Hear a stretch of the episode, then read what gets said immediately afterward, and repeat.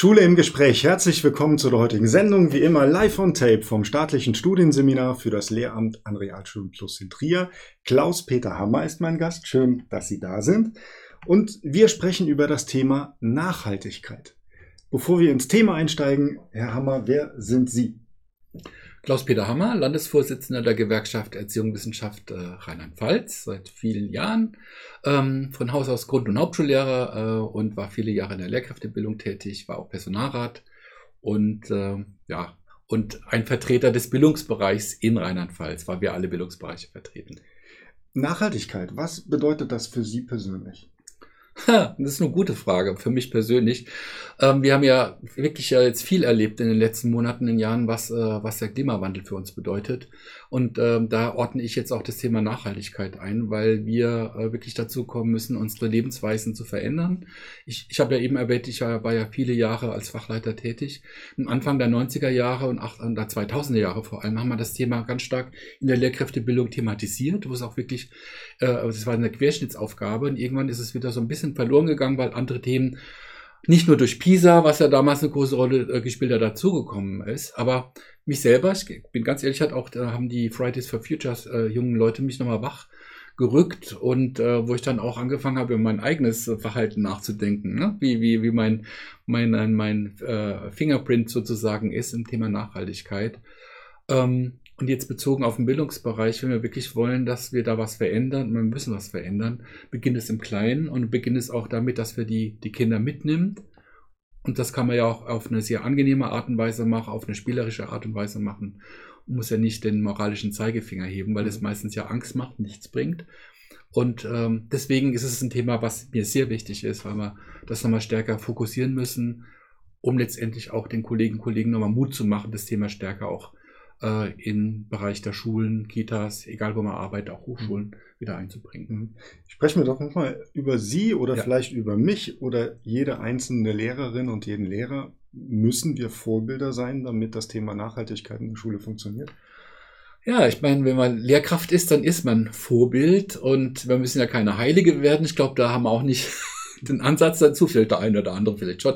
Nee, ich denke, dass das Vorbild schon eine Rolle spielt. Und ich glaube, ähm, jetzt bezogen auf, ähm, dass wir uns im Unterricht bewegen, was die Schulgemeinschaft angeht, dass wir uns gemeinsam schon Gedanken machen, äh, was zum Beispiel in der Schulküche gekocht wird, äh, wer uns das Essen liefert und in welcher Qualität das e-, Essen geliefert wird, dass man sich auch nochmal besinnt, welche äh, Materialien wir in den Schul äh, Mäppchen dann benutzen. Da waren wir auch schon mal weiter, muss ich sagen. Ähm, das ist halt so ein bisschen verloren gegangen und dass ich dann auch dann selber einen Beitrag machen. Aber wie gesagt, wir müssen ja keine Heilige sein, aber Vorbilder sind wir auf jeden Fall. Mhm. Sie haben jetzt schon Beispiele genannt. Also ähm, Essen in der Schule ist ja ein Thema, nicht mhm. nur in der Schulkantine, sondern generell.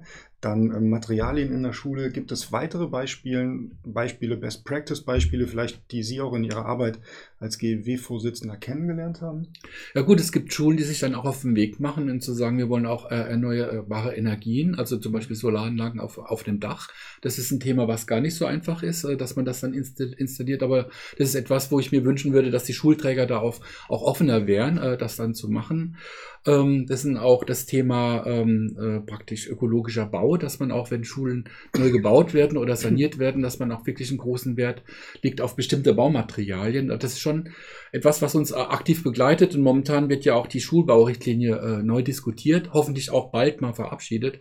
Und das ist auf jeden Fall auch im Sinne Nachhaltigkeit ein Thema, wo wir uns dann einbringen werden mhm. und versuchen auch diese Richtlinien entsprechend auf die Beine, also mhm. so, dass er eine Ausrichtung findet, genau. Mhm. Ich gehe jetzt mal, ich nehme jetzt mal eine Kontraposition ein. Nachhaltigkeit ist ja oft auch teuer. Also Sie haben mhm. Schulbau angesprochen, aber alleine, wenn es um das Mittagessen geht, ist nachhaltiges Essen oft teurer als das äh, ja, nicht nachhaltige Essen. Ähm, spaltet das unsere Gesellschaft? Also zunächst mal äh, verstehe ich Ihre Bedenken, aber was das nachhaltige äh, Essen angeht, das muss nicht teurer sein. Also ich kenne Schulen, die eine eigene und Kindertagesstätten, die eigene Küchen haben, die jeden Tag mit frischen Produkten aus der Region kochen und die nicht im Supermarkt einkaufen gehen und das Essen ist nicht äh, wesentlich teurer geworden, weil sich das nämlich verteilt. Also das Argument äh, sehe ich jetzt bezogen auf das Schulessen nicht, aber Sie haben vollkommen recht, dass jetzt äh, eine nachhaltige Politik auch in, in Deutschland so gemacht werden muss, dass natürlich die Gesellschaft nicht spaltet. Mhm. Ähm, Gut, da bin ich jetzt nicht der Experte, ähm, aber äh, diesen Blick habe ich natürlich dann auch. Aber bezogen jetzt auf die Schulen, die ja auch in der Verantwortung von öffentlichen Trägern sind. Und wenn wir jetzt auch äh, ganz offen darüber nachdenken, dass wir etwas gegen den Klimawandel tun müssen, und da muss natürlich auch, äh, muss auch, müssen auch die Träger oder auch das Land dafür sorgen, dass die Schulen in der Lage sind, das zu tun. Also, und ich denke, wenn man nachhaltige Baustoffe zum Beispiel investieren, die ein Tick teurer sind, aber dann haben die eine gewisse Nachhaltigkeit und halten vielleicht auch länger. Also insofern ähm, ist es vielleicht eine Milchmädchenrechnung zu sagen, es ist alles zu teuer. Ja, mhm. Genau. Ähm, schauen wir uns mal eine konkrete Schule an. Also mit einigen Kolleginnen und Kollegen bilde ich einen Arbeitskreis, Thema Nachhaltigkeit und ich will das an meiner Schule etablieren. Wie sind da die Wege? Mit wem spreche ich? Was kann mein Ziel sein?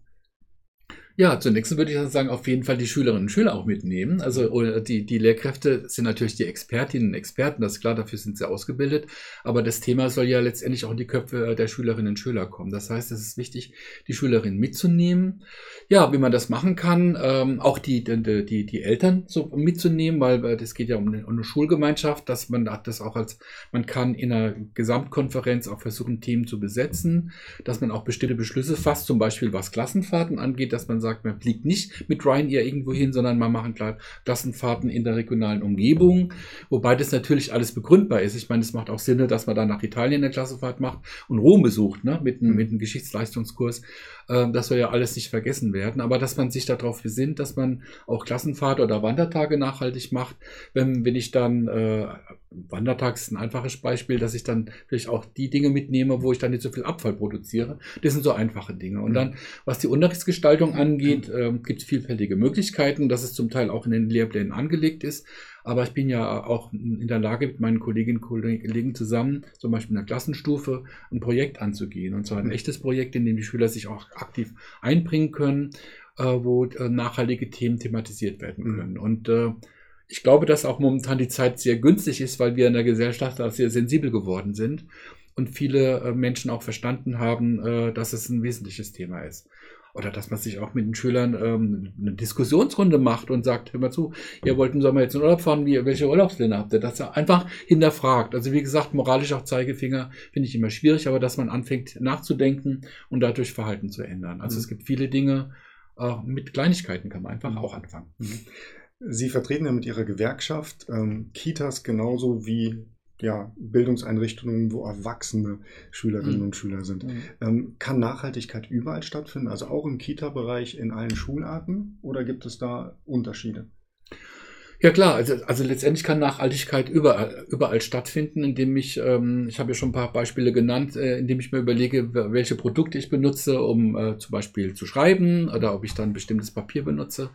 Dann schulenbezogen äh, auf das Essen, jetzt auf die Studierendenwerke bezogen, haben wir auch äh, Studierende und Hochschulen vertreten, dass äh, auch die sich auf den Weg machen, da sehe ich auch eine große Entwicklung und dass man letztendlich auch überlegt, wie weit äh, zum Beispiel das für Erwachsene vielleicht einfacher wie für Kinder, wie weit man dann auch äh, auf mehr papierlose Formen halt zurückgreifen kann. Äh, bei aller Diskussion über, über äh, Medien im Unterricht, was man natürlich auch kontrovers diskutieren kann, ob es auch ein Beispiel, äh, Beitrag, um Papier zu sparen oder muss ein Kind ähm, jeden Tag ein Buch mit in die Schule nehmen. Also ich wurde auch schon mal geschimpft, weil ich gesagt habe, ich könnte mir vorstellen, dass auch ein Schulbuch durchaus als App auf dem Tablet drauf ist und man da auch sehr gut mitarbeiten kann. Wobei ich natürlich ein, bin, ein Mensch bin, der Bücher liebt. Also ich will ja mhm. gar keine Bücher abschaffen, aber wenn man weiß, wie schwer die Schulrenzen zum Teil sind, ist es etwas, wo man dran arbeiten könnte. Mhm. Als ein paar, paar einfache Beispiele. Mhm. Aber man muss bei sich selber anfangen äh, vor Ort und das ist, glaube ich, die Aufgabe, die man machen sollte, dass jeder vor Ort sich selber überlegt, wie gestalte ich mein Leben äh, muss ich unbedingt mein Kind mit dem Auto zur Schule fahren oder kann das Kind vielleicht auch die paar Meter laufen oder muss ich unbedingt selber mit dem Auto fahren und könnte vielleicht auch öffentliche Verkehrsmittel benutzen? Solche Dinge, mhm. dass man das einfach immer wieder thematisiert. Es gab immer wieder bildungspolitische Themen oder Themen der Gesellschaft, die aufploppten und dann ein Stück weit verschwanden. Mhm. Bleibt Nachhaltigkeit? Das bleibt zu hoffen. Und ich meine, was wir ja letztes Jahr erlebt haben mit der Klima- Katastrophe hier im Raum Trier oder auch äh, vor, vor allem oben in der Eifel, in Bad Neuenahr-Ahrweiler. Ich meine, äh, da können wir nicht mehr weggucken. Ja? Das ist ein Thema, das hat uns mehr als wach gerüttelt. Äh, da, ich meine, wir kennen ja alle Hochwasser. Also hier in Trier kennen Sie es ja noch besser als ich da jetzt in der Pfalz. Aber das, was wir da erlebt haben, ist so, so existenzbedrohend, äh, dass wir, es bleibt uns nichts anderes übrig, als nicht nur darüber nachzudenken, sondern auch zu handeln. Und ähm, da brauchen wir die Politik, die die entsprechenden Weichensetzungen stellt, ganz klar, aber auch wir selber vor Ort jeden Tag. Jetzt kritisiere ich mich selber, dass ich dann einfach auch nicht so schnell im Auto fahre, sondern ich halte mich dann freiwillig auf die 130, wenn es die Politik schon nicht hinbekommt. Solche Dinge spielen da eine Rolle. Lassen wir das doch als Schlusswort stehen. Vielen Dank, Klaus-Peter Hammer, für ja. das Gespräch. Bei Ihnen bedanken wir uns auch. Nächsten Dienstag gibt es eine weitere Folge Schule im Gespräch hier an dieser Stelle. Sie können uns Feedback hinterlassen an mail at seminare-trier.de. Bleiben Sie gesund und uns gewogen. Tschüss. Tschüss.